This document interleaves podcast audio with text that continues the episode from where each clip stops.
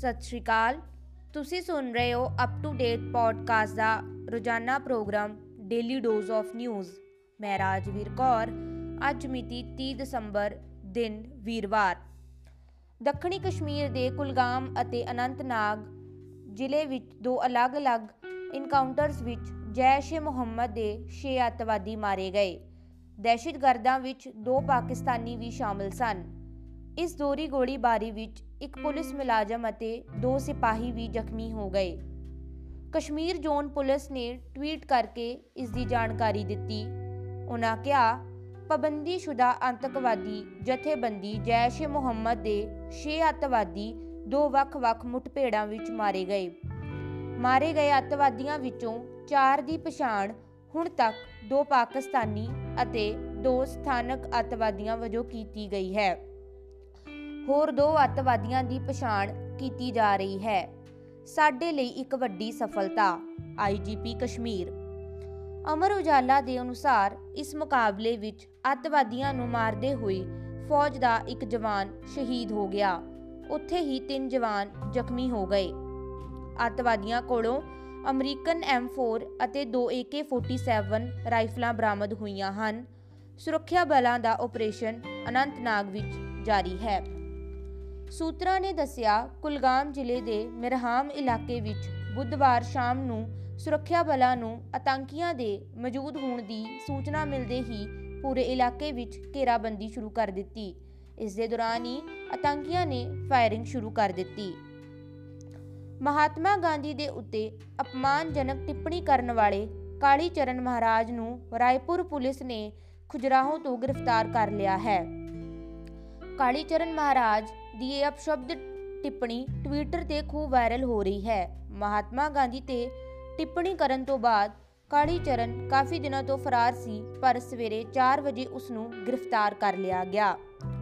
ਇਸ ਮੌਕੇ ਤੇ ਸੀਐਮ ਭੁਪੇਸ਼ ਬਘੇਲ ਨੇ ਕਿਹਾ ਕਿ ਗਾਂਧੀ ਜੀ ਨੂੰ ਅਪਮਾਨ ਕਰਨ ਵਾਲੇ ਲੋਕਾਂ ਨੂੰ ਨਹੀਂ ਛੱਡਿਆ ਜਾਵੇਗਾ। ਦੱਸ ਦਈਏ, ਰਾਏਪੁਰ ਵਿੱਚ ਹੋ ਰਹੇ ਦੋ ਦਿਨਾਂ ਸਮਾਗਮ ਵਿੱਚ ਕਾਲੀ ਚਰਨ ਮਹਾਰਾਜ ਨੇ ਮਹਾਤਮਾ ਗਾਂਧੀ ਦੇ ਖਿਲਾਫ ਅਪਸ਼ਬਦ ਬੋਲੇ ਸਨ।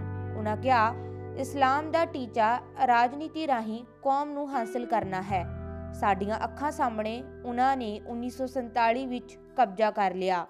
ਇਸ ਤੋਂ ਪਹਿਲਾਂ ਉਹਨਾਂ ਨੇ ਈਰਾਨ, ਇਰਾਕ ਅਤੇ ਅਫਗਾਨਿਸਤਾਨ ਤੇ ਕਬਜ਼ਾ ਕੀਤਾ ਸੀ।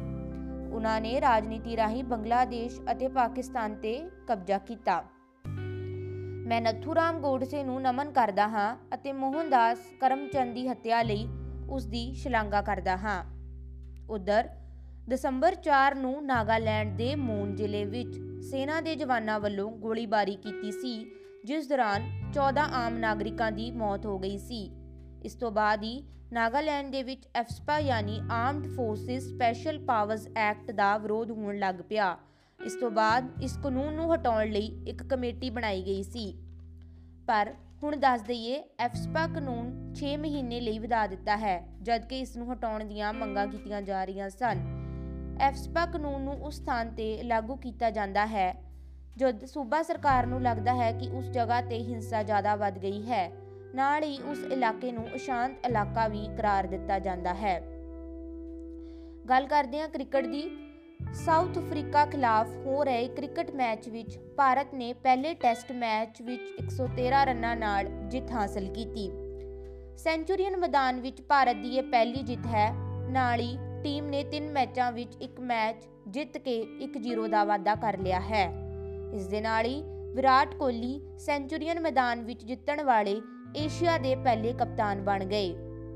ਪਹਿਲੀ ਪਾਰੀ ਵਿੱਚ 123 ਅਤੇ ਦੂਜੀ ਪਾਰੀ ਵਿੱਚ 23 ਰਨ ਬਣਾ ਕੇ Rahul man of the match ਬਣ ਗਏ। ਉਧਰ ਮੁਹੰਮਦ ਸ਼ਮੀ ਨੇ ਮੈਚ ਦੌਰਾਨ 9 ਵਿਕਟਾਂ ਹਾਸਲ ਕੀਤੀਆਂ। ਹੋਰ ਖਬਰਾਂ ਦੇ ਲਈ ਜੁੜੇ ਰਹੋ ਸਾਡੇ ਨਾਲ। ਤੁਸੀਂ ਸਾਨੂੰ ਇੰਸਟਾਗ੍ਰam ਅਤੇ ਟਵਿੱਟਰ ਤੇ ਵੀ ਫੋਲੋ ਕਰ ਸਕਦੇ ਹੋ। ਧੰਨਵਾਦ।